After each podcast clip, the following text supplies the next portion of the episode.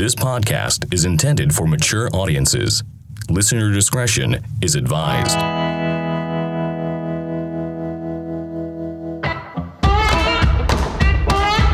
Hello, hello, and welcome to the Chasing Bandos podcast. Today on the pod, I am talking to a French explorer, Jean. In this interview, we talked about my favorite topics, which is Chernobyl and Baikonur Cosmodrome. My guest explored both of those places. He went to the space shuttles, so that's coming absolutely love this photographer. I have been a fan for a while. I've been following his work. And just before we start, I would like to encourage you to listen to our Wednesday episodes. This is Chernobyl mini series. So far, we've done nine episodes. Next Wednesday is the last episode, episode number 10. And I'm so happy and proud that I managed to interview different people from different backgrounds, somehow connected to this amazing place. If you haven't had the chance to listen to Chernobyl mini series, please give it a go. This is a really interesting topic, and our guests are simply amazing and they have so much insight about this unique place.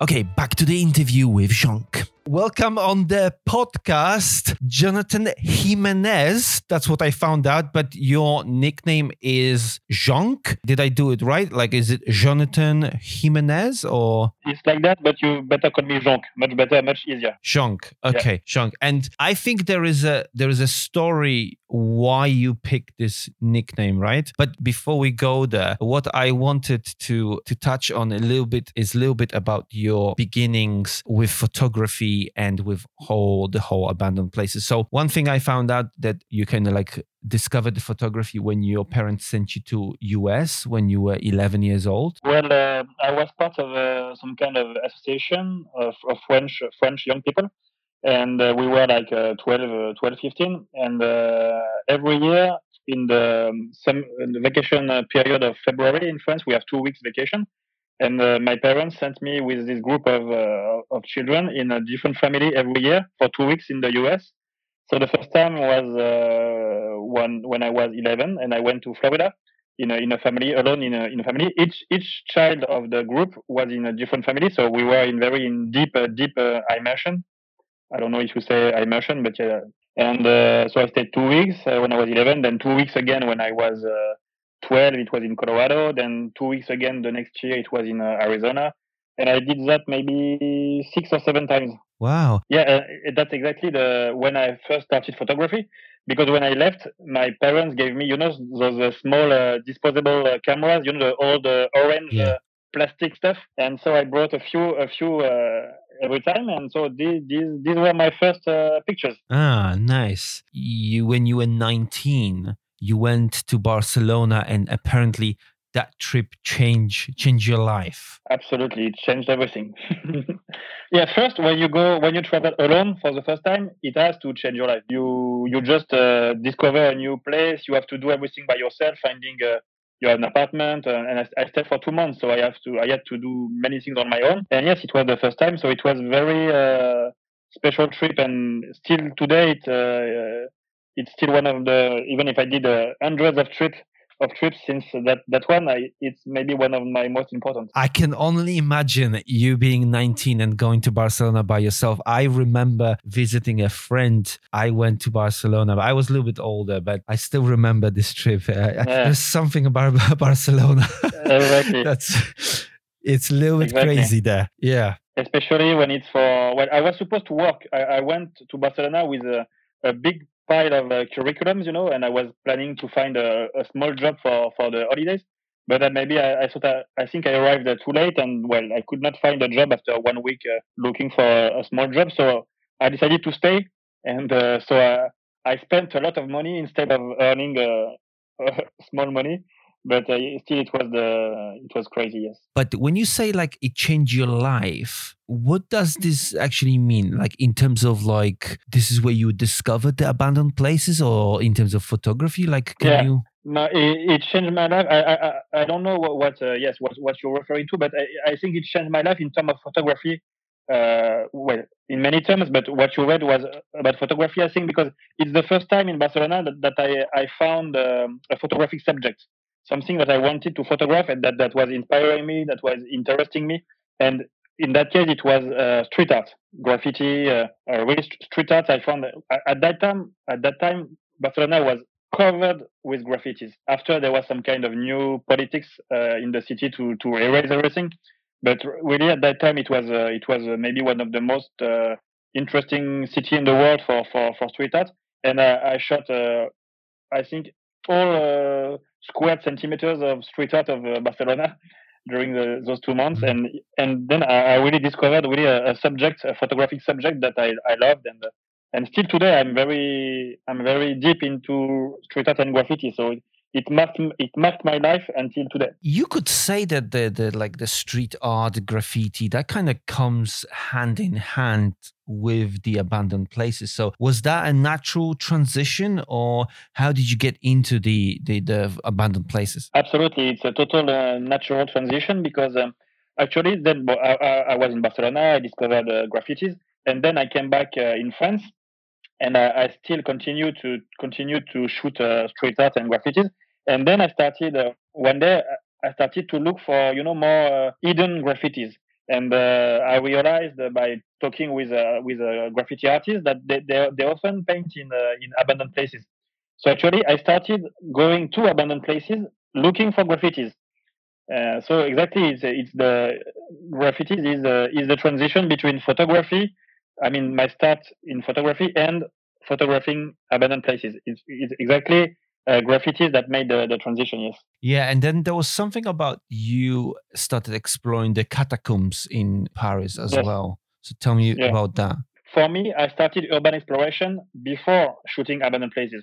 Because for me, urban exploration is exploring the the unseen sides of the city. For the catacombs, subways, I went a lot into subways in Paris, you know, the ghost stations and everything, and the rooftops.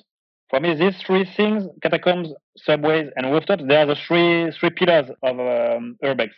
But uh, and then I started yes around uh, 2010 something like this, and uh, and only after I uh, I started going to abandoned places, what we call urbex now, but for me it's less urbex than what was urbex before. So yeah, yes, catacombs. It was really my first. Uh, catacombs are, are crazy in Paris. You can spend uh, days in catacombs. It's uh, at the end I brought uh, I brought some some people to, to visit because I, I, started to orientate uh, quite well. But at the end I've been only ten or fifteen times only, but in a in a in a few years. So it has been really an intense uh, intense activity. But now it's been maybe six or seven years since I've been there. I think I'm too old now for this kind of stuff. No, you're not. No, you're not. Come on. Well, it's very, um, it's very demanding. It's very demanding. It's when, when you are. I'm, I'm like, uh, well, I don't know in uh, in English the the. I'm one meter and eighty five. I'm uh, 90 kilos. Oh, me too. When you, well, when when you are this size, believe me, it's not very easy to go in. Uh, you know, small tunnels like a one meter sixty. You have to be like this, like uh, well, you ah. don't see me now, of course, but uh, it's you. It, it's quite hard to stay even six hours in the catacombs. Really. I'm a little bit intrigued about the catacombs. I, I, this is not something that I've I've done. Just in case, like some someone doesn't know what that means. Like, could you like of walk course, yeah, through yeah, of course. what you can of find? Course. Well, Catacombs is a network of tunnels below Paris, right below the, the main streets of Paris. That, that's crazy. And there are literally tens, hundreds of kilometers of tunnels uh, below Paris. Uh, well, I'm not an expert on, on history, but it, it, it has been used at, uh, at a time, I think it was during the plague, to put uh, dead people inside. And so now there are a lot of, uh, of, of uh, bones and, and everything but still, and it, it has also been used for um, during the resistance to hide people. Well, it, it it has had many many uses during the history. But today, what's very what I love is is that you are below one of the beautiful most beautiful city in the world, and you are in dirty dark tunnels, and you sometimes you just uh, get out of the catacombs by a you know a, a plaque on the street, and you you climb uh, ten meters of ladders, you put your head out, and you are again in the normal world and I like what I love is this this underworld below uh, below my world. I mean the normal world. Well, my world is more the catacomb world than the other world, but uh, it's this uh, to find this kind of stuff below a big city like this. It's it's unbelievable. Wow. And of course, yes. If I can uh, say one more thing, what's interesting, what's interesting is not just tunnels. is that you can find uh, beautiful carved rooms. There, there, are people who spend days in the catacombs, uh, um, craving craving walls, uh, uh, making art also in the catacombs. And uh, you have many historical um, elements like re- reservoir or um, I mean during the resistance there were some rooms used by a resistance during World War II. You, there are many many um, also old graffitis, not graffitis, but you can see dates like centuries old um, scriptures on the on the wall. It's very unique, really. Mm. Wow. Well, that's something I would certainly would like to do if I if I come to Paris. Well, Before my exploring life, there was one city that I used to return to all the time. Uh, and I've been there maybe three or four times, and it was Paris. Yeah. Maybe because, you know, I lived in London, so it was like pretty yeah. close. But I was coming back to Paris. I was doing like city breaks, but I, I, kept coming back to Paris. But wow, so you originally, obviously, are you still in Paris? Yeah, yeah, I'm still, I'm still in Paris, yeah. Yeah. But I've not been back to the catacombs, I think, for six or seven years. Oh. And this and this stuff, it's it's changing a lot. I mean, entries to the catacombs they always change. Exits well, I mean, sometimes they are the same, of course, but you, you need, it's something you need to be in the catacombs movement to always know where you can enter, where you can exit, exit where policemen make patrol, uh, because now police, they make patrols in below. So it's, it's really a, a world, it's a, a world by itself with many people, uh, actors, I mean, of the catacombs, and you need to be inside this world to, to, to, to go there because uh, it's always, it's, often changing. Mm. Yeah, I'm sure it must be also quite dangerous. In of course. Oh, if you don't have a map, don't go. Uh, it's I, I, told you it's hundreds of kilometers. It's dark. Really, it's not something you you do for uh, like uh, for a walk uh, in the park. You know, you need to be prepared. Food, food, water, light, batteries, and a, and a map. At, at the end, you know you have the map in your head. But if you are new to that, you you you don't go without a map. Too dangerous. Mm. Let's make a tra- transition to to the abandoned places. So, what made you fall in love with those? Well, uh, so uh, as I told you, uh, first it was about graffitis, only graffitis. So I started to go to abandoned places to to to find graffitis. And then with time, I realized that uh, the places where those uh, graffitis were have been uh, done they were interesting uh, by themselves. I just uh, I was not only I, I, did not have to find only graffitis, but I, I, I realized that those, those, places by themselves deserve to, to, to be shot. So I started to to look for abandoned places, even without graffitis, and to to go to to shoot them. And at the end, well, graffitis was just um, well, not just, but it was it, be, it, it uh, became some kind of side uh, side project. And and indeed, I, I, I, fell in love with uh, abandoned places for, for themselves, not with or without graffitis. And then again, with time, every, everything takes uh, years.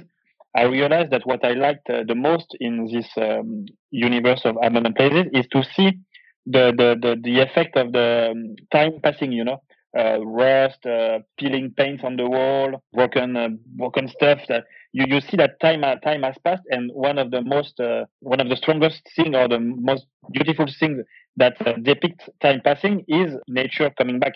Uh, for me, it's beautiful to see a, a small tree uh, uh growing in the middle of a, of a room. It's uh, it's, uh, it's, it's crazy. It, it, it, tells a lot. It tells that nature is is so so strong and it can it can come mm-hmm. back anywhere, anytime. And so yeah, it, exactly now I'm I'm very deep into this this this topic of nature. But of course, I I continue shooting uh, normal uh, abandoned places with no no no nature. But I mean, my main work, what the, the work that interests me the most is uh, is nature. Yeah, and speaking of nature, how about we move to Chernobyl? Because yeah. talking about places where the nature takes over, I mean, that's a clear, clear example right there. So, what's your experience with Chernobyl? Well, Chernobyl is, uh, I could talk to you uh, for hours about Chernobyl, but uh, let's say the first time I went to Chernobyl, when I was supposed to go to, to Detroit, and uh, when I, I, planned my trip to, to Detroit, uh, solo solo trip. At, at that time, I, I, always moved alone. I liked to, to be alone, so I planned a, a trip to Detroit. And just uh, planning my trip, I realized that uh, a friend I knew uh, got killed in a, in a, in an abandoned places in Detroit. So it's really uh, I don't know the name in English, but it it it, it killed also my my, my, my, my will to go to Detroit. So I, I was I looked for another um, interesting place a bit far away to, to go, and, and I, I, I thought I could, I could I could go to Chernobyl. So then I went in 2015 to to Chernobyl for my first trip. I, I went alone. Then the next year again I went alone. The next year again I went alone. Every time I went to Chernobyl, well, uh, it was uh, just amazing, and I knew every time when I left that I did not saw everything that I could see, and so that I had to I had to go back. And uh, now I've been uh, I've been seven times, and still uh, I know there are plenty I did not see, and uh, I want to go back. I was supposed to go last year several times, but um, I, I could not go because of coronavirus. But I'm supposed to go in in May this year, so let's hope it will be okay for May May this year. But yeah, I, I went three times alone, and then well, it, it, it cost money uh, like crazy Chernobyl. So uh, I realized that I had to go with other people, you know, to, to lower the cost. So starting the, the first time, I, I started to bring people with me. Uh, so I, I make groups, and uh, then for four times I, I came with small groups to make the, the, the cost a bit lower. And so yeah, now in in in May I will bring my first group to to Chernobyl. When you go to Chernobyl, uh, what sort of arrangement are you making? Are you using one of the like the tour operators, or you just go like on? Uh... Yeah, no, uh, I never used a, a tour operator. Well, the, the, the first three years, I uh, I made a I made a friend uh, who has uh, his entries, let's say, and so I went uh, I went with him and uh, uh, we went with a, local guy and we were all the three of us but I mean I don't know for, from uh, from abroad let's say there were two Ukrainians. And then um, this guy he has his interest so I, I, I always uh, I always go it, it's official it's not uh, it's not stock it's not uh, stalker stalker stuff but let's say I'm not I'm not I'm not stalker and I'm not a tour operator I'm in the middle ah no, I think I think I know people like that as well. On the oh, there, uh, there, there are hundreds now, I think. yeah, yeah, yeah. I think I interviewed one of them, uh, Vlad. Oh, yeah? Second episode on the Chernobyl mini series I'm doing. Yeah, he takes people kind of like a bit of a not technically official way, but at the same time, yeah, yeah, kind of is. It's, uh, maybe it's cheaper that way, but I don't know. But anyway, it's uh, it's my way since the beginning, and it's working great. So and now I bring uh, I bring every time four or five other people. I mean, no, three or four other people. It's a bit cheaper. So now I, found a good uh, good setup, and now I'm going this way. You know that there is a way to get to like the reactor four and the control room. Yeah, well, actually, uh, on my uh, fourth or fifth trip, I've been inside the the power plant, uh, reactor three, and all the control rooms except, of course, room number four. And at that time, at that time, it was in 2017 or 18, I don't know. It, it was not allowed to go to to inside the arch or inside the reactor number control room number four. So um, I, I, have not been uh, yet to the control room number four. I really want to because now now it's. Uh, actually, last year when I was supposed to go to, to Chernobyl in 2020, I, I was supposed to go to inside the control room number four, of, course it's something I really I really want to I really want to to, to do and to see. Uh, but uh, uh already uh, control um, reactor three was uh, was amazing. Control rooms uh, two, three, one amazing. So um, yeah, I've been lucky to go a bit off the beaten path, but still I could I could I could enter the, the, the power plant only once because yeah I don't know I did not want to go, to to go back, but I think for for for control room number four I would uh, I would uh, I would go back, of course. What is it about this place? Because like for me, this place is just absolutely incredible. It yeah, just blows yeah, my yeah. mind. Like, so what what sort of feeling do you have when you go there? And you've been there seven times. Wow. I totally agree. There is really something very special with this place, and I'm really drawn to it. Every time I leave, I know I will go back and uh, and every time I'm uh, I'm in I'm in Paris, I'm planning for trips uh, here and there. I, I, I always have one trip to Chernobyl in my in my head because I, know uh, that there are so it, it, the zone is huge. Uh, I saw I think I saw a lot of the zone, but still there there is uh, maybe more even more that I did not see yet. And even the places I, I, saw, I want to go back to see the the, the, evolu- the evolution. You know, and well well the, the this is not a really good point because the more time goes, let's say, the more the evolution is, is bad because I, the, the, the, there is a boom of people uh, uh, visiting the zone, and I really think that in the coming years, the setup, you know, to, to, to visit Chernobyl will change because the, the they cannot allow uh, uh, everyone to go. Well, it, it's supposed to be forbidden to go inside the building, but you know everybody goes inside the building. Uh, so I think they will they will soon re- really forbid to go inside, or maybe I don't know put doors or whatever. I don't know, but and I think it will really change in the in the near future because Chernobyl clearly it's a, it's an heritage. It's a it's something that it, it should be a a whole museum, books or whatever the every everything that left in Chernobyl, it's it's a piece of history, and it should not be walked upon or touched or whatever.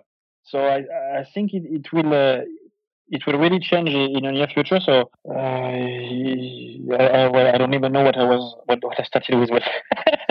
yeah, I'm, I, I'm drawn. I'm drawn to. I'm drawn to Chernobyl like crazy. I want to go. I want to go back uh, every time uh, I, I, leave the place, and uh, I'm sure I will. Uh, as much as it's, it's a lot to go, I will I will go for, for many years again because uh, also I'm in love with um, with the Soviet imagery. You know, uh, maybe you saw my book uh, mm-hmm. Goodbye Lenin. It's about uh, it's about Soviet uh, vestige, and um, I love Soviet imagery. The, the slogans, the posters, the, um, this I, I always I, always found some some kind of strength, such a huge strength in, these kinds of of images and uh, and in Chernobyl you can find uh, millions like this. So it's it's one of the things that I love about Chernobyl. Other things, of course, is that, as you said, I'm a lot into nature coming coming back. And Chernobyl, it's been like now such 35 years since it has been abandoned. So nature is uh, is is coming back uh, like crazy also. So it's beautiful for this kind of uh, of things too. And also to to to the, the, the size of the place to to to be able to to walk into an abandoned building, to go, go get out and, and enter another one 10 meters away uh, again and again and again. It's it's it's unique also. And the background, the background, it's uh, the accident. You know everything that uh, the the strength of the accident. If you if you mix if you mix all that, you you you have something that's uh, crazy. Yeah, I will come back to the books. Uh, there's something I want to ask you and I want to talk about them. But you mentioned that you were going to Detroit and the guy got killed. Yeah, exactly. Well, it's, it's bad story, but um, it's uh, it's actually it was a graffiti artist, a French graffiti artist. His name was uh, Zoo, Zoo Project, and uh, I was I, I knew him uh, in in Paris. I, I followed his work uh, his works uh, a lot. He's a great artist and he went to, to Detroit to paint in uh, in abandoned places. He got killed. Technically, he got three bullets. It's it's awful. And uh, they, they found the guys and uh, they're in jail now. But uh, well, he died.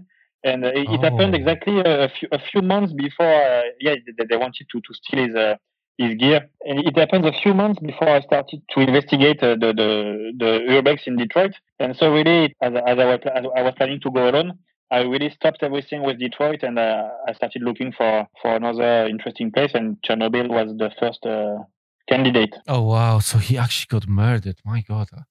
This yeah, is... yeah, it's awful. Yeah, it's awful. Really, it's. Uh... And actually, in my book, um, Wastelands, about graffiti in abandoned places, I made a chapter about uh, Zoo Project.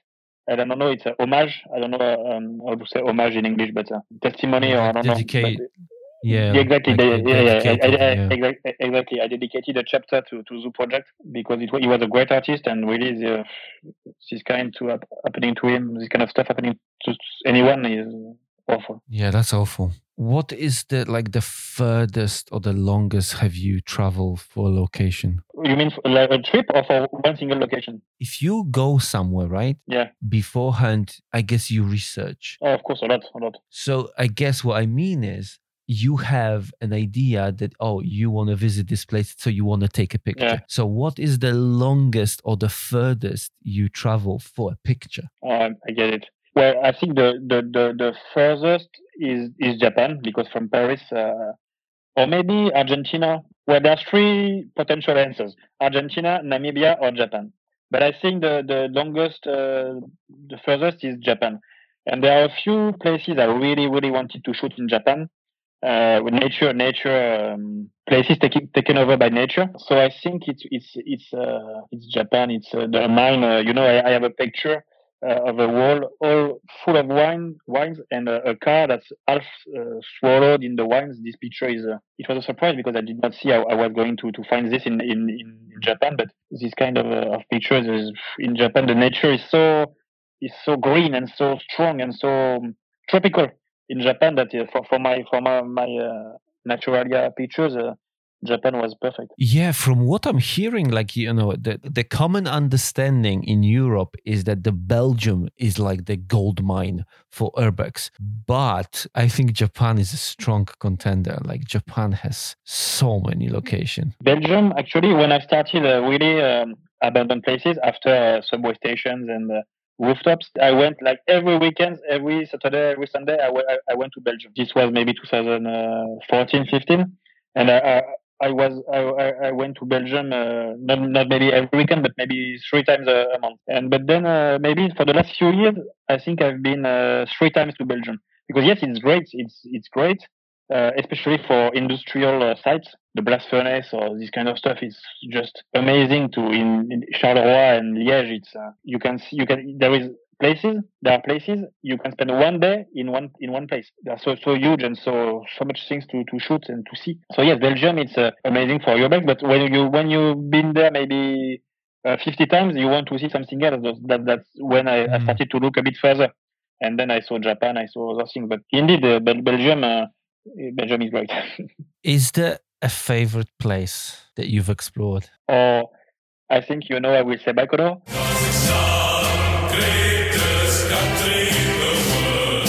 and maybe it is it's a, in purpose a question in purpose to I was hoping you say that.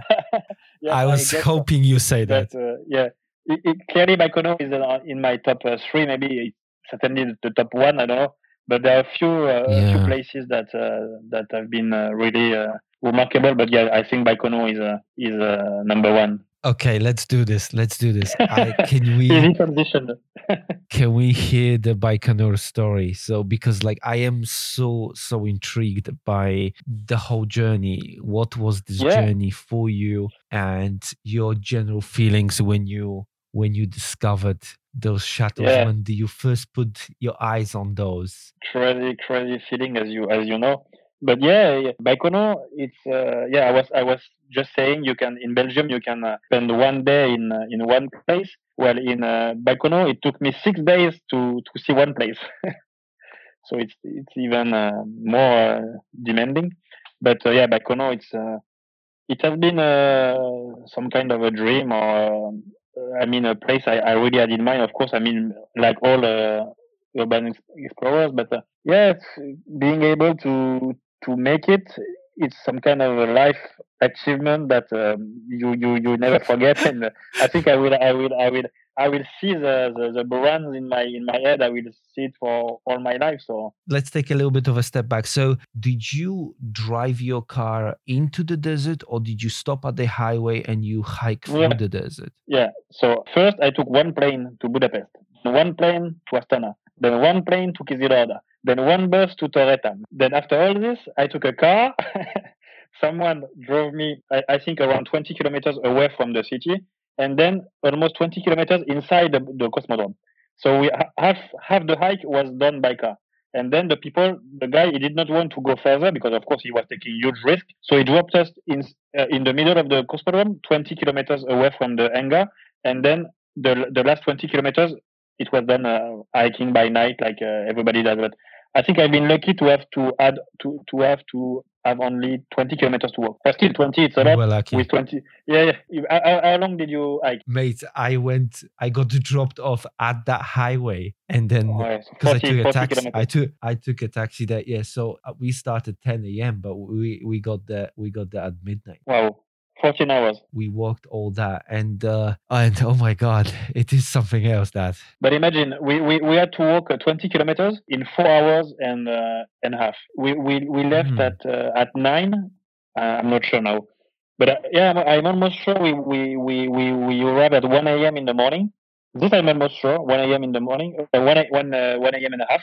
And then I remember we, we, we spent like 30 minutes in the dark with the flashlight to, to see the, the, the, the shuttle and then we went to bed uh, to, to bed at 2 a.m. But I think we, we did it in uh, it was a crazy night. At the nightfall, when you walk, when we when after you you know left the car, did you yeah. use the dirt roads to get there, or did you walk no, through the no, no. desert? Straight, no, straight line. We had a um, a tablet with a you know uh, we had GPS. The, the, coordinates, that yeah, the target uh, point, yeah, the yeah. GPS uh, straight to it, and it was a it was a straight line. Uh, you, I think you cannot Yeah. be more straight. No, no, no, no, that we, we, we did not. We could not even see the road. So the, the guy he left Oh. us at some kind of a demolished, uh, you know, missile, uh, missile uh, launch. Like a silo, yeah. uh, yeah, exactly.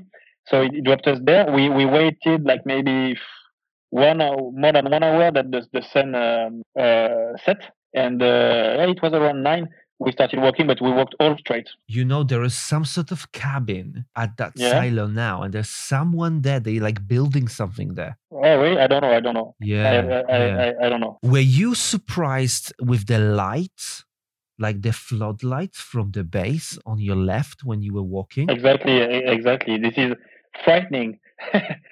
and you know, and there were, of course, there, there is a light on the left, on the right, uh, everywhere, depending on the, the which part of the, um, the, the, the, the, the walk you are you are in. But also there are patrols, cars. We, we saw cars several times, uh, uh, a bit far away, but we had to to, to cut the, the, the headlights and. Uh, and uh, just uh, crawl on the floor and don't move for 10 minutes until the, the car uh, moved away. But uh, yeah, several times we had patrols and uh, and, and dog dog dog barking also. Uh, this was really uh, at the end when we were really arriving to the, the hangar with the the, the, the shuttles. But uh, we had uh, like 10 minutes of, uh, barking dogs, and this was not pleasant. Yeah, and so so obviously at night you enter the hangar and then Yeah. you see those shuttles. That you you put your your flashlight yeah, on yeah, those. yeah, yeah. And what what's that first feeling of looking at those? The first feeling, of course, is uh, we did it. We are inside. Uh, we have not been caught uh, on the way, so at least we would have seen we, we would have seen the the, the beast, you know. And Mm. and uh, of course, uh, the the first feeling is uh, yeah achievement, like I said, because uh, even if uh, you get caught uh, ten minutes later, uh, you you you you have- you you done it. You you walked. You you found a way to find people to bring you. You walk. You enter the building. You saw the thing. So okay, you did it. Then the next day, you you will take pictures, but uh, at least you, you you are you are standing here in front of this kind of crazy stuff. So it's a huge achievement um, uh, feeling, of course. Yeah, Yeah, I, I could not believe how huge they were. yeah, yeah. You look uh, so small in front of them. Just the sheer size of those shuttles, because there's two shuttles there. Yeah, For me, everything I thought I knew, it just it just t- totally blew me away. It, it- the the size, I don't know how to describe. it. It's just like enormous, enormous, Yeah, how yeah, huge they are. So obviously, so then what happened is like the first initial like moment you see them, excitement, you put some light on it, but then you have to go to sleep. yeah, of course. No, we climbed maybe uh, halfway, like uh, four or five uh, floors, and we we found um, a closed uh, room with a door that we we could uh, we could uh, really get inside and close it in case I don't know so someone walks in or whatever, guards or patrols or whatever, to, to be able to, to cook at night or uh, without, uh, I mean, being able to, to talk, to still be able to talk. But yeah, we found a room. We left uh, stuff for two nights there, and then the next day we we, we put the the, um, the alarm clock at at seven or eight. I don't remember. We had to sleep at least five or six hours, and then uh, eight uh, we we we started shooting uh, shooting the shuttle the shuttles. And uh, all, all day long i remember the next day we we set up the alarm very early to to go to the second building with the the rocket and to, to cross the we wanted to cross the the land uh, separating the two hangars with by night. Everything everything i wrote in my book but now i don't i'm not sure the hours but i think we we've put the alarm clock at six and uh, but now I, I, I'm not sure, but um, I think it was six, and uh, we, we we we crossed to the other building. We stayed three hours on the building with the, the rocket, and then we went back uh, in the in the in the other hangar with the shuttles around nine, and then we spent all the all the second day shooting the shuttle, getting inside the shuttle. For, for Oh, the you did not go inside the shuttle? that seemed risky because you see, all the research that I have done is basically when you are in the hangar with the shuttles, you don't really see where the patrols are.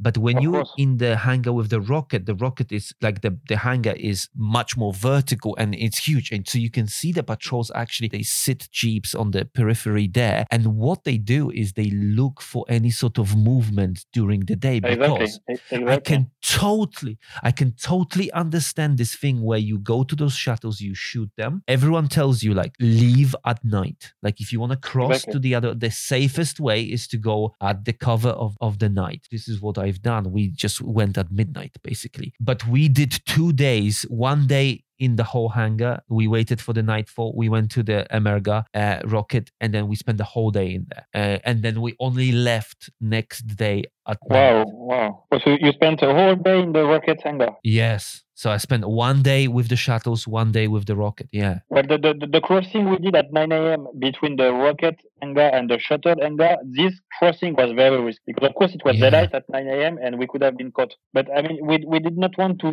to spend more time in the rocket hangar because in three hours we we, we, we, we shot everything that, that was to be shot. So, and we wanted to. Yeah. There was, I, I mean, the, the the other hangar with the shuttles. There are so many rooms in the in this hangar, not the main hall but uh, so many rooms with papers, with documents, with uh, panels on the wall. I, me, I, I wanted to shoot all that. So I spent almost uh, more or half my time in, in the main hangar shooting something else than the, than the shuttles because um, yeah, there were so many. Even the the, the, the staircase with all the rusty uh, the rusty uh, bars, the, the the peeling paints. I shot uh, tens of pictures of peeling paints uh, in those uh, beautiful staircase. Uh, yeah, yeah, I think it was risky to cross at, at 9 a.m., but it it uh, it uh, it, uh, it happened. Uh, if, I mean, we we we we did not have any problem doing that. So Yeah. great.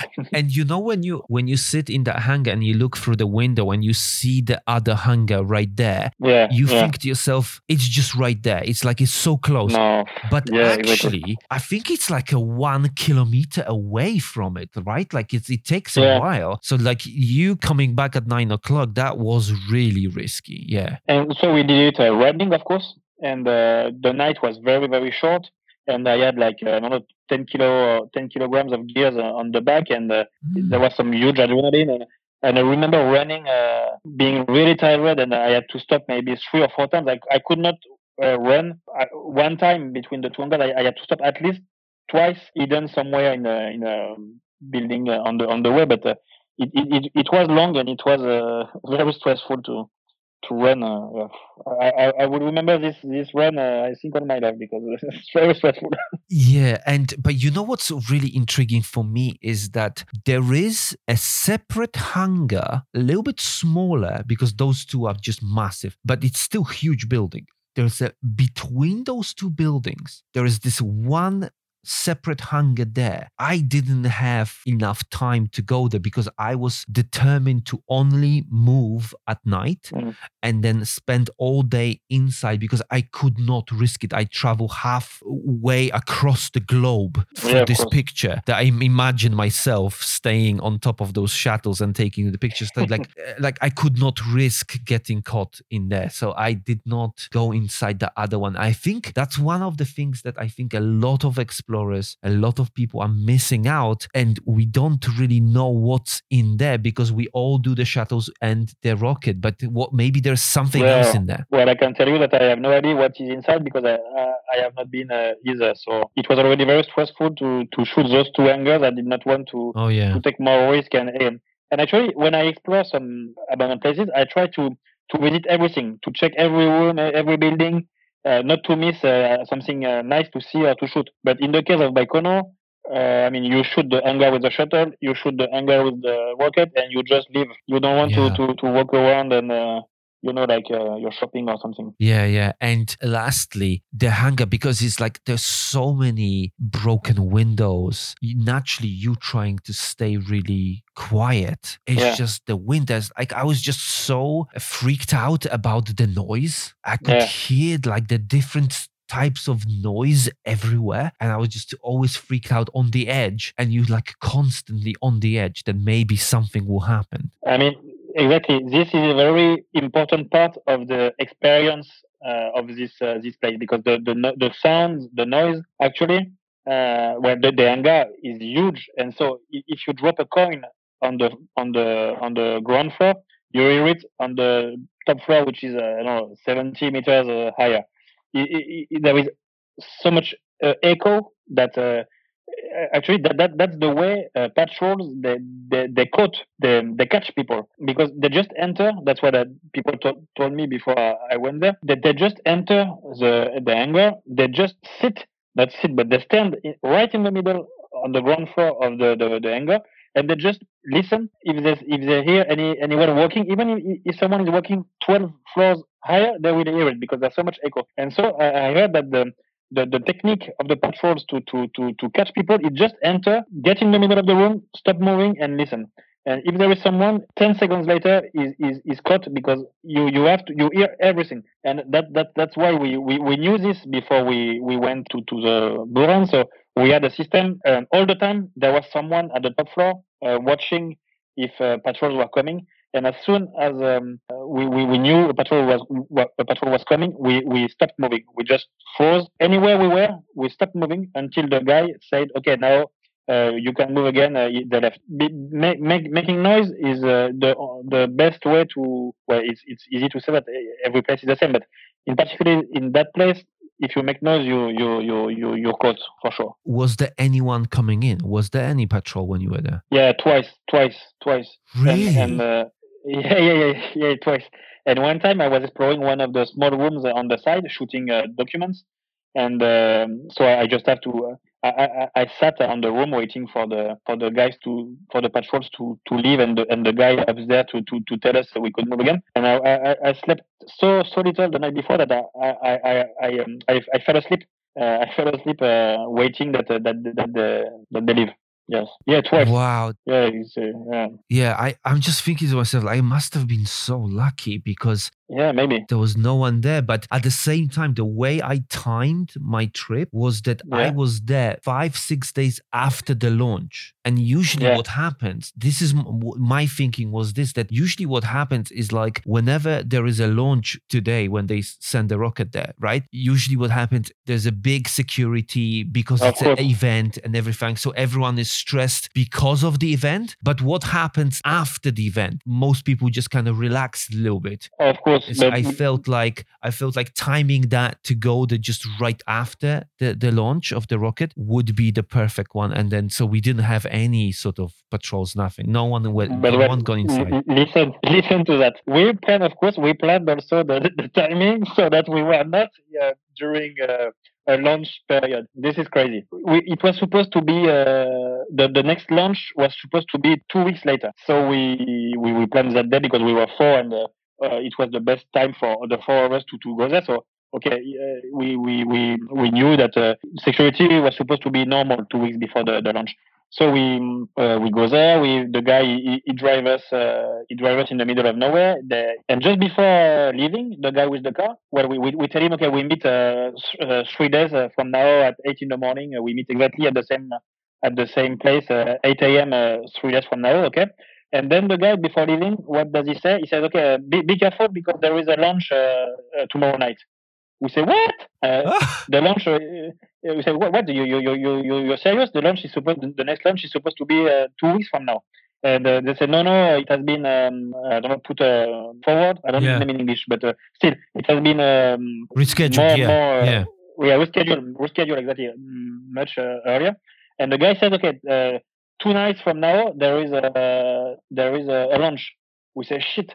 Uh, we, we, we, we don't believe it. So one of the guy put the the data on his cell phone and he checks and yes, exactly they they, they, they rescheduled the, the, the launch and it was exactly the second night when we were supposed to be in the in the hangars. So we, we say okay, what do we do? Do we do we do we continue? Do we take the risk of because we knew there was high security before launch.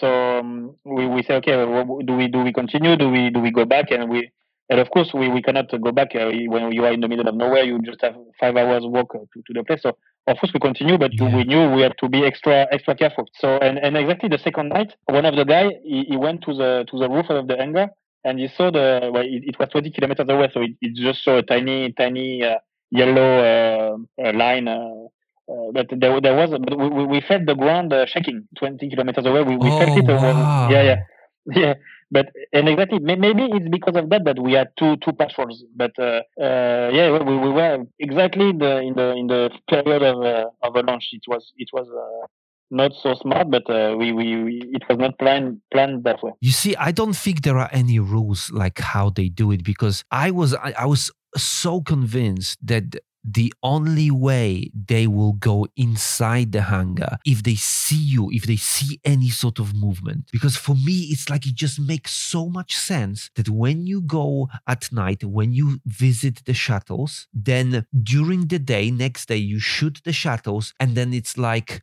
I mean, it's not gonna take whole day. So you then you have this like a, another half of the day where you do what? Like, what do you what do we do? And you look through the window, and is this rocket is just sitting there. So everyone is mm-hmm. thinking like, well, like like it's just there it's just there. How, how, about we go? How about go? And people are naturally impatient in situation like yeah. this and this is high risk and that's where people cross. You they cross at day and they get seen. And because yeah, they get yeah. seen the patrols they come in and they check. If you cross at night they won't see you. They won't go inside. But i don't think that's that's the case. I think it's super super random. I did not one one not once i asked okay what do i do now? Uh, I shot every square centimeters of the of the adjacent small rooms, you know. So I, I never had nothing to do.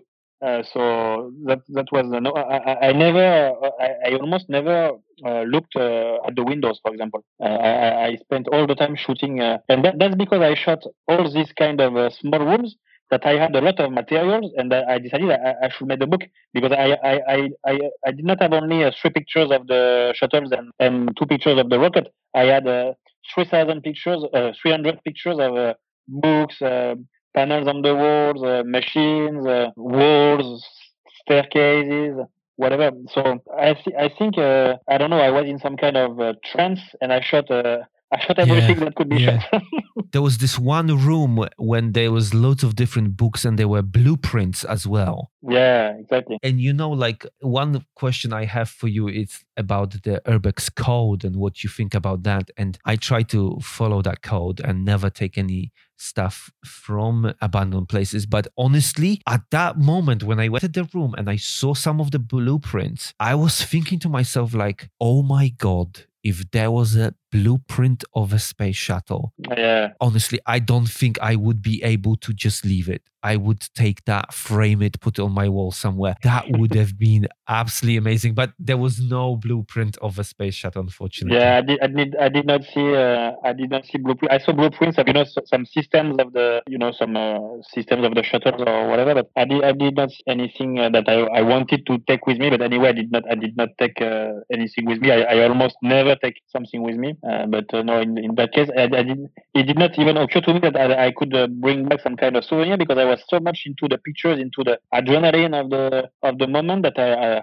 I did not uh, think about bringing any souvenir back. Leaving the Baikonur for now.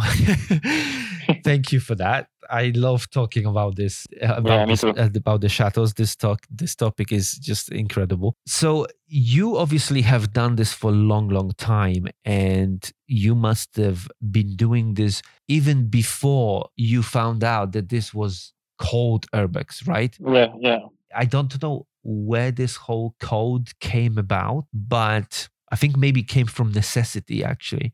But what was your take on this? When did you realize that you are part of the Urbex community? What's your take on the code and what's your take on the currently on the community? Well, my take is very easy. Is that I am not part of this community. So it's very easy because I, I don't speak to I don't speak to anyone. I'm I mean, of course, I have a, a, a few people I talk to, but I'm not. Uh, I, really don't feel I'm part of this community because I, I, I, am not talking to I know all the, the, the, names that everybody knows. I, I know I know their name, but I don't talk to them. I never talk to them because I, am on my as I said before, I, I started. I was always alone, uh, but now I, I, have some people I, I, go I go to abandoned places with, but they are not uh, even them uh, inside the community.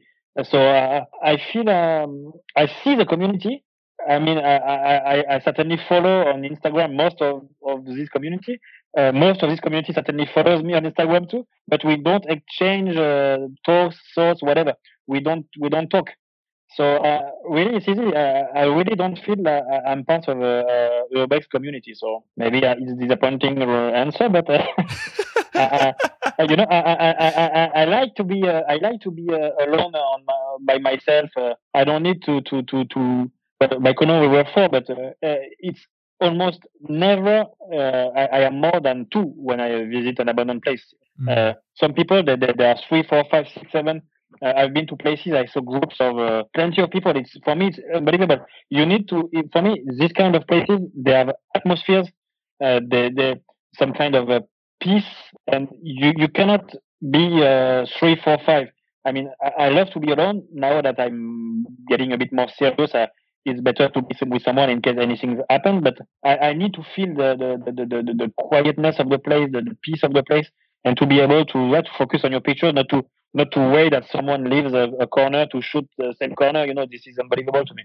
Yeah. No, I understand that. I understand that. And you. Yeah, if if I can add uh, uh something uh, about that, that you, before you were talking about uh, research.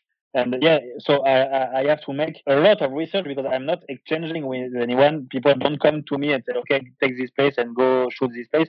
So it take it takes me uh, millions of hours to, to, to research and to find places to shoot because I, I'm not in that community, so I'm not exchanging, I'm not waiting for people to give me places. So, for example, before lockdown uh, last year, I was supposed to go to Armenia, and uh, I scrolled the entire ground of Armenia on Google Earth, on Google Maps, on satellite view, and I, I scrolled every inch of Armenia looking for abandoned places because I, I, did not ask anybody for, for abandoned places in Armenia. So it took me six days, uh, but in six days I scrolled the entire country of Armenia and I found maybe 300, uh, 300 uh, abandoned places. And at the end, I had uh, I had an itinerary itinerary of something like 50, but uh, that trip got uh, cancelled just before the the lockdown unfortunately. Was it Corona because of Corona? Exactly. Yeah. The, the, yeah. Yeah. Yeah. Corona. Yeah. It was in June. In June last year. But this trip, it's my first trip. I will do as soon as the planes uh, are okay again.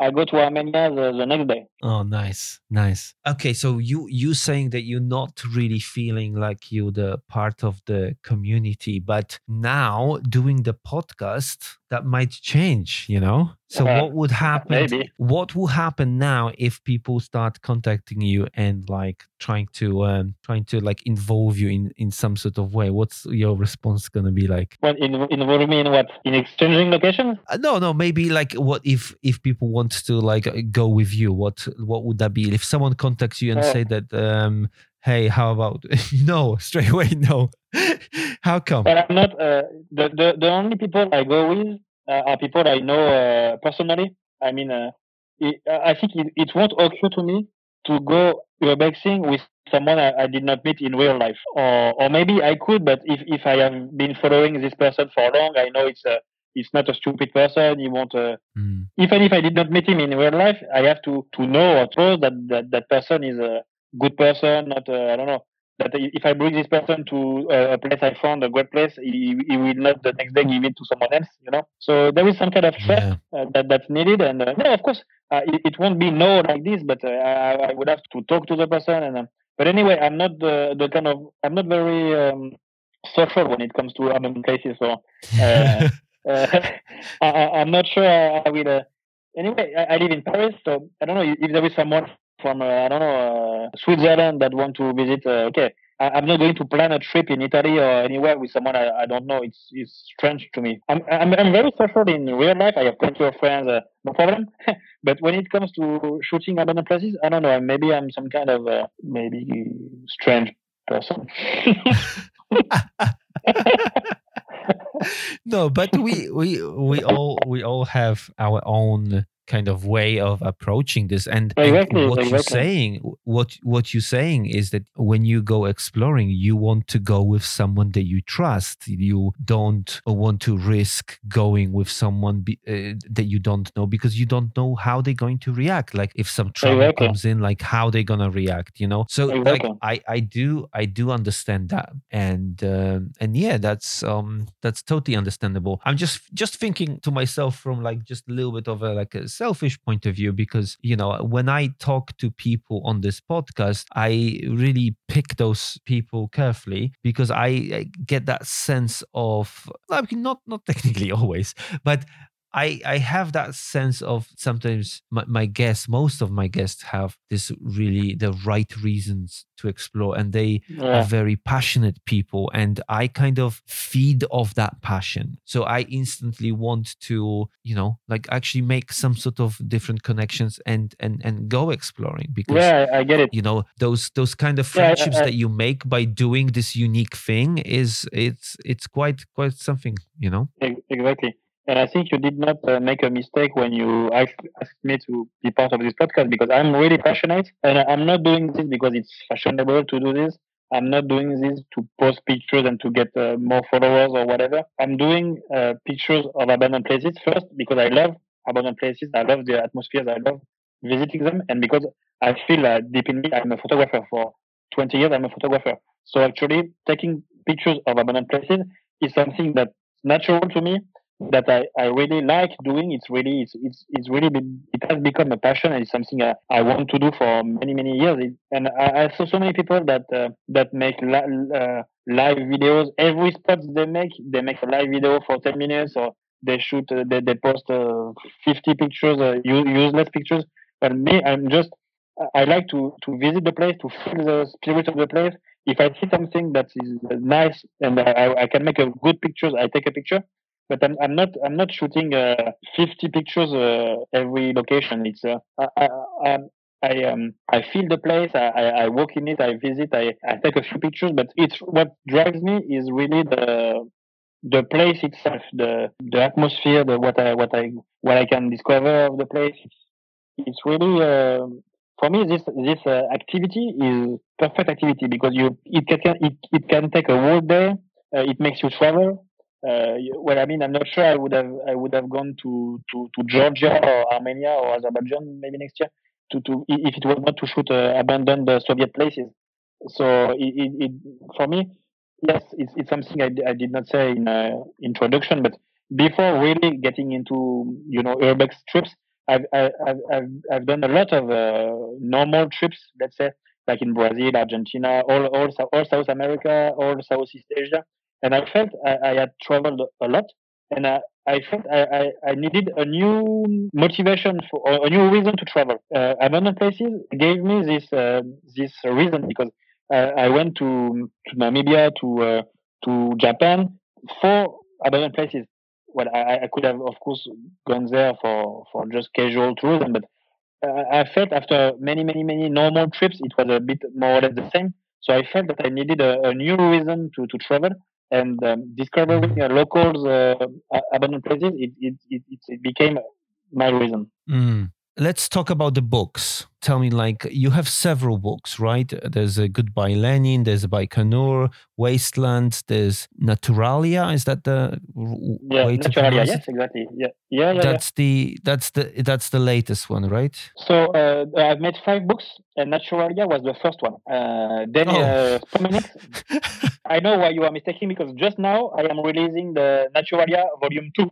That's why you are mistaken. yes, that's exactly why the mistake happened. Yes. So yeah, Naturalia was the first one in uh, 2018. It was about uh, about uh, overgrown uh, abandoned places. Then it was uh, Spomeniks, second one Spomeniks. This is about um, World World War II monuments in uh, in uh, former Yugoslavia. Mm. Then it then it uh, then uh, Wastelands came. This was one about um, graffitis in abandoned places. Then uh, Baikonur, just about my trip uh, my trip to Baikonur because I, I think this adventure is uh, strong enough and uh, and um, Lifetime, yeah. content. Uh, yeah, it, it deserved a, a book uh, by itself. So I, I wrote a lot of text and uh, I made a book. And then the last one is uh, Goodbye Lenin. It's about uh, Soviet uh, abandoned Soviet places in uh, Eastern Europe. Mm. So for this, I, I've been to every country in uh, Eastern Europe: Moldova, Belarus, Estonia, Lithuania, Latvia, all, all, all these, all, the countries in Eastern Europe. And I made a book about, about um, Soviet Yeah. places. And the last one will be released in a few months, in maybe two months. It's uh, Naturalia Volume Two, and uh, Mm. it will be great. That's great. That's great. Uh, those books would be available on Amazon. People would can find them there, right? Uh, my, my first five books they are on Amazon because I, I have done them with um, publishing houses. But the next one, Naturalia 2, I decided to self-publish it. So I'm not sure it will be on Amazon. I, I'm currently uh, looking into that matter. but uh, it will be on my website, of course. But I'm not sure it will be on Amazon, but uh, it's not decided yet. But all of them, yeah, the, the first one, they are of course all of. A lot of people in this community would see publishing a book from the places they visit as something of a goal. This is certainly a goal of mine. I am working on a book called Abandoned China, as you can imagine. Yeah. And what I wanted to ask you is more of a kind of like a technical side, if you if you don't mind. When you think about a project like this and someone who might not have any experience in that field, you know, know we have experience in taking pictures but publishing a book is a completely different a ball game now do you go and seek publishers or the route of self-publishing like how would you describe if someone was planning to release yeah. a book like what, what yeah. how would you go about and, and do that yeah i will make you a long answer because first i will comment on what you said before that about making a book is a goal in the urbex community I would say there is there, there, there is two sides uh, in that. First, for, for many people, it's a goal, yes. But for many people, it's something not good to do because it brings light on the on the activity. It will it will uh, maybe give location if you write the name of the location. It will uh, bring um, it will uh, it will show that you want you are looking for fame and that you do this or even even for money. But people who say that they don't know that uh, you don't earn money with books. It's very very very little money. So you don't make if you want to earn money, don't make book. Really, it's uh, it's just for me. I, I, love books since I'm a child. I have uh, hundreds of books in my house. I love books. That's why I wanted to make books. But uh, it's it's really not for money. It's really not for fame. But uh, I, I, I I love I love books. I, I just wanted to make books. But it, it, it's not so um, clear that uh, it's a goal for your books community. It, it, can be a goal for maybe some uh, people, but it, it's also some kind of a uh, blacklist uh, arguments for others. This set aside. Yes, for my five for my five books, I went to talk to publishers and uh, I showed a project, a topic, a few pictures as example, and they said yes or, or no.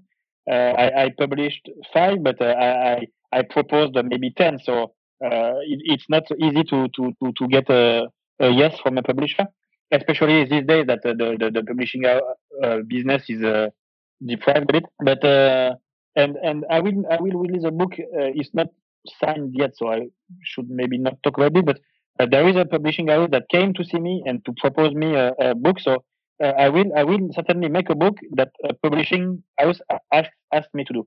This will this will certainly be released uh, next next year. But uh, but yes, uh, this is some kind of a dream dreamy situation. You don't if you wait for a publisher to come and ring at your door, you can wait all your life. So I would recommend mm. to, to, to, to go ring at their door and show a project and be persuasive that your topic is uh, is interesting and uh, and hopefully uh, wait for a yes. But it's very very hard to, to find a publisher.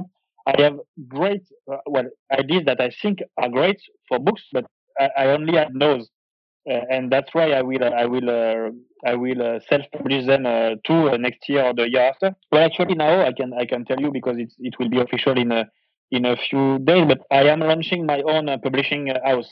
So you will see uh, oh. editions in uh, yeah yeah because I I, I, have, I, I always have I, I always have had good relations with my publisher. We are all uh, very uh, uh, I mean everything is perfect with them. But I don't know. It's I think I would be better doing everything by myself, and especially because I, I I'm a bit tired of uh, of going at each door showing the project because I have 20 projects. So if you go to each publisher with a project, it takes your life to, to go to publisher. So I know my, those books are, are great. I will self-publish them, and um, I think I'm not going to talk a lot to publishers anymore, but except for that one that, that came to see me. But uh, now uh, mostly I will uh, I will uh, self-publish everything. So what you're saying is that if someone has a project, they should pitch the project to you. That's what you're saying. yeah.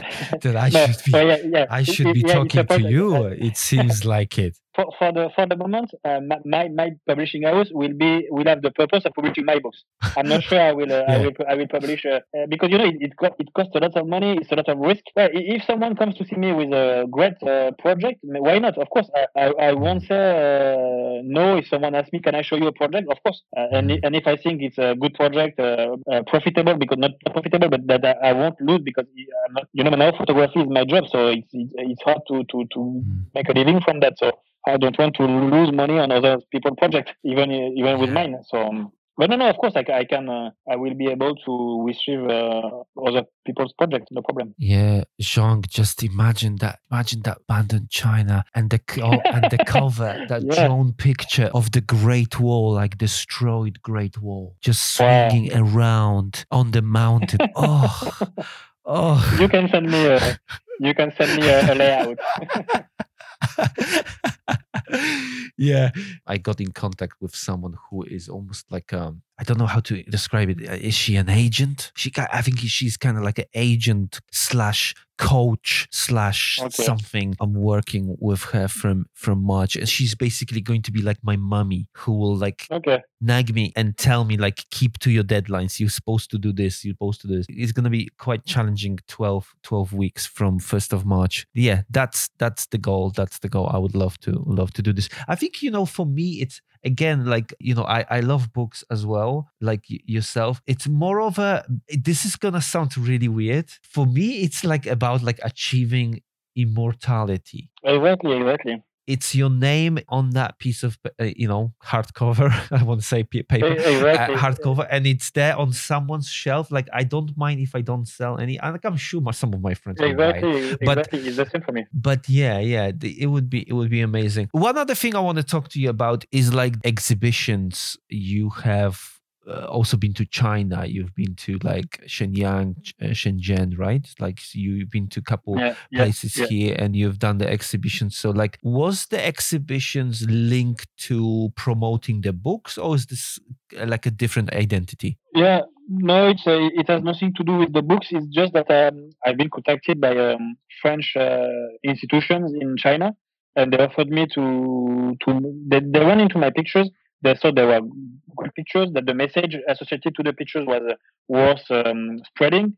So they proposed me to to make a, an exhibition. Actually, it was not one but five because it was it was some kind of um, global event, uh, French Chi- Chinese event in China in, in many cities. So they made uh, five exhibitions at the same time. But no, no, it, it was not about books. It was just about uh, showing the showing the pictures. And uh, yes, some of the exhibitions were great. Like the the, the one in uh, in Shenzhen was was amazing. The place was crazy, huge, all white, big volumes, huge pictures. It was uh, my I think uh, yes, it's sure that it's my my best exhibition uh, to date. Yeah, and you know what? One of the things is I'm I'm just wondering like about the when this event was taking place because I have been to one abandoned place that clearly used to be an industrial place, but it has been turned into the art gallery, and the whole thing got abandoned. And on top of my head, I cannot remember the the the artist. He was definitely French, and I'm just thinking to mm-hmm. myself if this was somehow linked to that what you said with him. I will have a look in my pictures because I took a picture of his name. I'll send it to you and see if you maybe maybe know him. Yeah, yeah. Now, just a moment ago, you said about if you wait for the publisher to contact you, you will be waiting all your life. Now, what is the situation with like different sort of competitions? Because like I'm. I know that you won or were awarded in uh, uh, like uh, in in Yeah. like different photography competitions. So is this something that you look for those competitions and you enter them on? Like how does this work? Yeah, Because I'm jealous. Basically, yeah, I'm jealous. That's why I'm asking. No, don't don't don't, be don't be. No competitions. Uh, well, actually, now photography is my uh, is my is my job. Uh, but I don't see it as a job uh, at all. But uh, still, it's it's a job. So uh, what I want to do is to get as many people as possible to see my pictures and to, uh, to- to, yes. like them. And so and, just for me, uh, photo competition is just a way to to show my pictures to the to juries or to win. Uh, also, sometimes I mean, often when I uh, I um, I enter competitions it's because the the uh, among the prizes there were exhibitions. So now I have I have, I have done exhibitions um, in Tokyo, in Moscow, in many many many uh, cities, uh, in New York, in uh, Singapore, and, all, all, all those exhibitions I, I got through through photo competitions. So one one reason I enter photo competition is, is to get uh, exhibited uh, around the world and uh, to to get the pictures to be seen by uh, by uh, by juries, by other uh, competitors. Yeah, that's it. Uh, that, that that only reason is to to get exhibitions, to get uh, the pictures to be seen. Uh, books, no, book, books. Uh, I don't know if this was a part of your question, but books uh, have nothing to do with um, with exhibition. You, you have exhibi- you have contests. Uh, no, I mean books have nothing to do with photo competition. But uh, th- there are contests where the, you can enter your books and uh, and the, the, you win the best book of the year or whatever. But I, never entered an exhibition with uh, with my books. I mean I mean a contest with my books. I I, I always enter my uh, my nature uh, nature pictures. But yeah, it's something I, I encourage you to do if you want to to get exhibited um, to get your pictures to be seen. I know. Yeah, yeah that's it. Just uh, to to be to, to get exhibitions and uh, that's the main reason. Yeah. Yeah okay. So that's that's thank you for that. Thank you for clarifying that for me. When you think about all the places that you visited all the countries all the different countries is there a story somewhere there about like oh you cannot believe this happened? Oh many many many uh, i have many anecdotes. Now I've, I've visited more than uh, between uh, one and two thousand abandoned places. So I have tens of anecdotes. But I know once in France there was a farmer. He saw me inside. There was some kind of church on uh, on the on his garden and on on his property, and he saw me inside. And so he, he pulled me out. He broke my tripod, and uh, he, he he caught me by the by the collar like this, with, one one hand like this, the other hand um, with his fist like ready to punch my my, my face. And uh, like for, for five minutes, he was, "What what were you doing here? I'm fed up. Uh, people entering my property. I, I to to get inside this uh, this chapel." I just walked. I mean, I mean, I crawled through a wall, a, a hole uh, in the door. It, it was missing. Uh, the door was missing a, a wood uh, wood panel, and so I just have to crawl and to enter. So I did not touch anything to enter this chapel. But the guy, I don't know, maybe he, he thought I, I, I broke anything or I don't know. But he, I think mostly he was fed up people coming. And so he, mm. he, he, took me out. He, he broke my tripod. And uh, I was very, uh, well, this, this would have been, uh, he was very old, the guy. But I think this would have been a, a younger guy and uh, uh, it could have been very bad because uh, I could, I, I, I don't know how I, uh, I could have been so diplomatic with him and not uh, be yeah get uh, get uh, more angry than he was. And then uh, at the end, he did not punch me, hopefully, because this could have been uh, the start of uh, worse things. And I just said, okay, I, I, I just crawled through the hole. Uh, I just took pictures of the place. I think it's beautiful. I love nature and abandoned places because the chapel, it was a small chapel, beautiful, with many things inside and all over, overgrown everywhere. Beautiful. And so this, this kind, this time it could have uh, really um, uh, ended bad. Uh, another time, uh, so, some guy he, he, came with a rifle and he said, uh, "Get out uh, my property!" with a, with a rifle pointing at pointed at me. I had a dog, a very small dog, once in Belgium, but he climbed at me. Um, one centimeter away from my, you know, I don't know, I would say my family jewels. We say in in France, in French when we are talking about our you know, dick. And the, the and the dog, he, he, was very small, but he, he, he, jumped and he bit me like one centimeter left of my uh, family jewels. So uh, really, it was, uh, I love that. yeah, exactly. that that's a French expression. I, I love it too.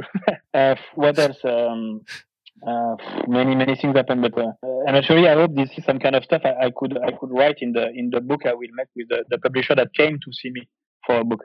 I want to not only to put pictures, but to make many, many anecdotes, uh, to write many anecdotes. Well, and just to clarify, when when Jean was saying like this, he was describing how the old man was holding his shirt, and then he's yeah. with with his one hand, and he had his other fist like uh, around, uh, like close proximity to his face, like ready, like ready to punch him. Well, yeah, you know, like sometimes, you know, like we cannot really blame people for oh, for being not. Right? If this guy sees so many different explorers trying to come of in, course. he must be he must be totally pissed off. Of yeah. course, I, I totally understand this kind of reaction, and that exactly that is exactly why I did not get angry myself. And also, the guy was old; he was a bit drunk because it was in the countryside. It was a, a farmer, and it was right after lunch. It was like 2 p.m., so it was just out of lunch, and it was it was it was more or less drunk. So I, I could not um, uh, I could not uh, fight with a guy like this. It was not a good idea. So um, I, I, I, have been very diplomatic, but uh, yes, uh, of course, uh, uh I, I, got caught uh, many, many times, and uh, most of the times people, people they just say, "What are you doing? what are you doing in my property?" They, they can't figure why people come take pictures of a place that that has been abandoned 20 years ago, all broken, all. But yeah, it's um, I understand that they can get they can get really mad, especially for very fashionable fashionable places where you have uh, buses of, of people that come every weekend. They, they, they, they, they get mad, the people, of course.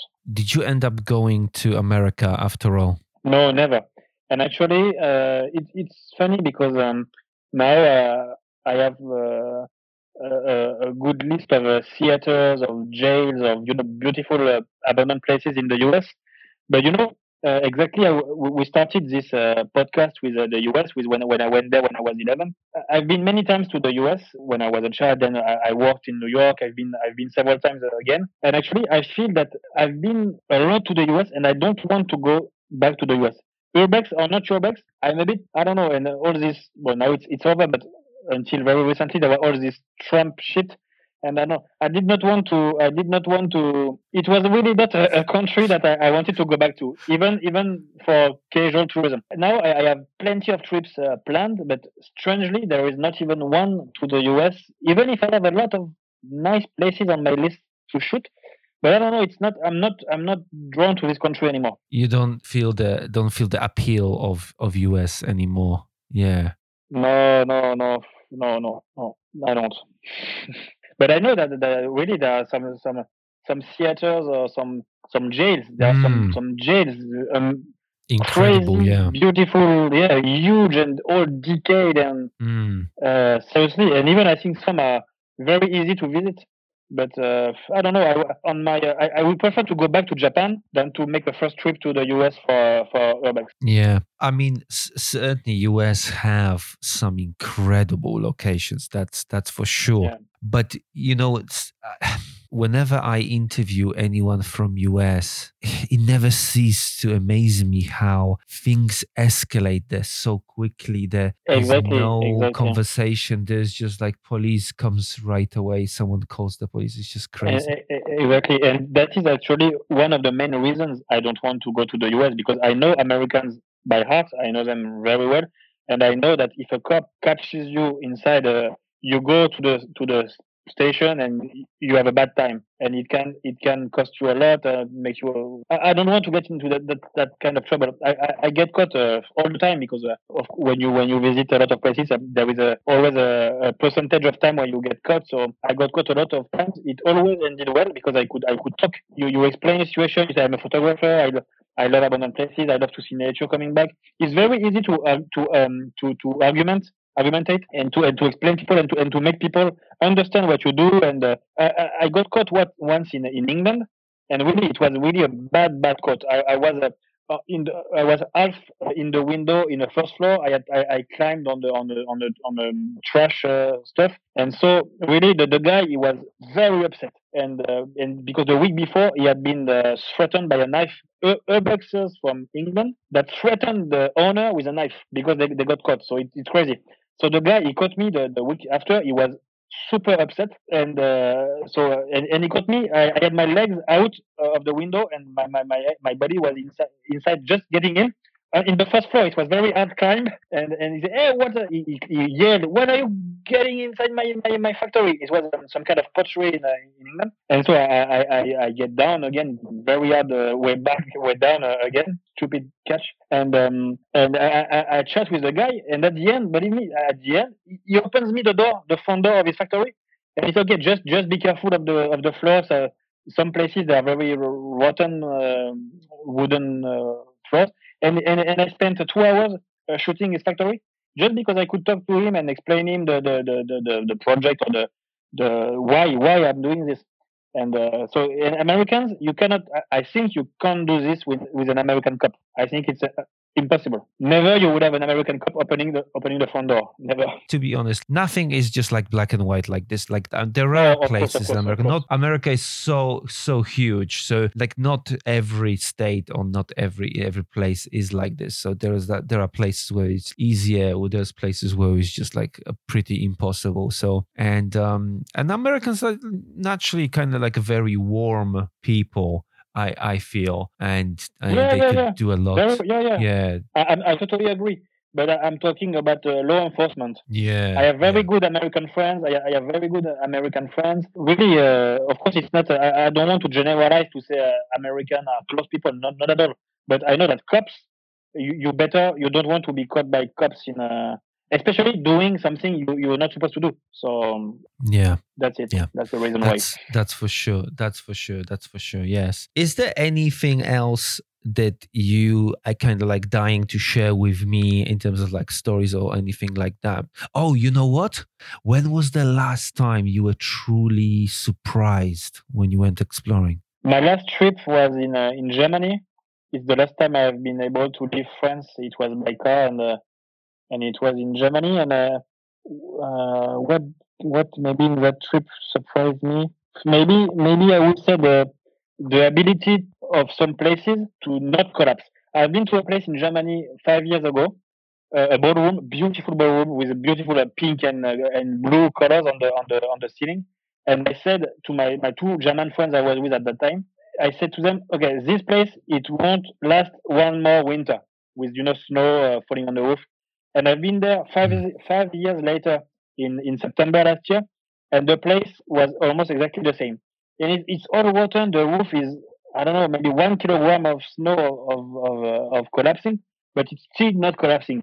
And it's uh, in a way it's very reassuring because you know that um, sometimes you, you you you you visit some places and they're really really in bad conditions and you don't uh, you, you just don't go this or this place because you see okay the, the, the floor is too is too rotten and I don't want to, to, to go there. But most of the time I think you can go because it takes really uh, a lot to make a, a, a big place to, to, to collapse. So maybe this is the, the last time I've been surprised is to see this place still uh, up five years after uh, having uh, seen a total ruin of a, of a ballroom. You said Germany, right? Yes, Germany. German engineering. There you go.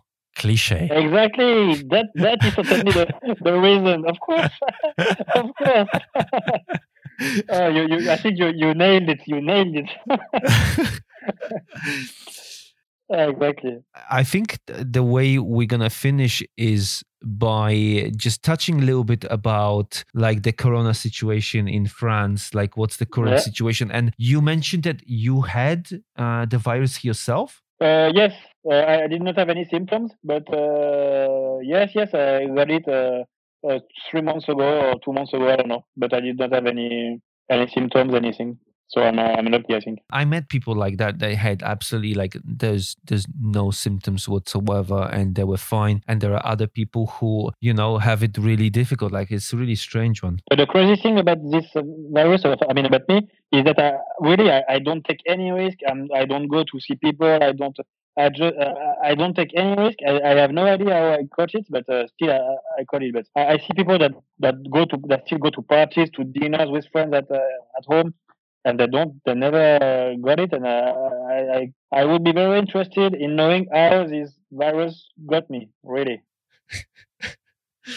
Yeah. What's the current situation in France? Are you guys like doing some sort of lockdowns, or is it because it's it's a Well- year in, and then what's the situation? Yeah, well, in France we have a, a curfew at night at 6 p.m. Uh, but I think we are the, the only well, one of the last countries that uh, are not under lockdown. We we still uh, we have a normal life until uh, 6 p.m. Uh, the, the curfew. But uh, uh, I, I think the, the, the lockdown will will arrive uh, in the in the next uh, weeks. It's almost sure. But uh, right now people go to work. People are, are allowed to shop. Shoppings are open.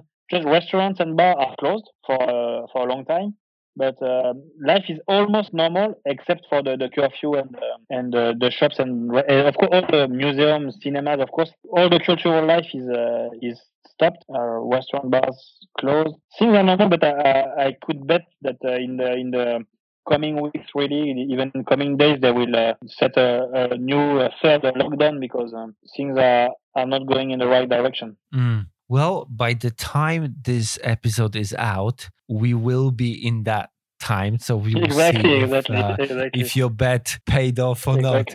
And Jean, this was uh, this was a pleasure, Pleasure shared. and yeah, and thank you for for coming in. Thank you for inviting me. Okay, so wait, how do I say no? Bonjour is like Yeah, hello. hi, right? Like a good, mo- Ah, yes, good yes. morning. Fuck it. Like I should have, I should have started with bonjour, Jean, at the beginning. Like they, they, they we can start. We can start all over again if you want. yeah, I- you know, like I don't like the like the the fake fake stuff. Like I just, No, I I, understand. Yeah, uh, yeah, yeah. What about what about the goodbye? Have we, have we, au revoir. Yeah, this is German. This is German. Wiedersehen is German. Au Au revoir is French. Uh, yeah, I was. I stopped myself. I stopped myself from Yeah, saying. I yeah, was. I was yeah, Auf yeah. Wiedersehen is- is- Au revoir would be au the. Au- au- French. Au revoir. Au revoir. Au, au, au revoir. Au Oh, nice. Okay. Exactly. Well, au, au, au revoir, Jean. See you in Au Chernobyl. revoir, Greg. exactly. We, we will uh, talk uh, about that.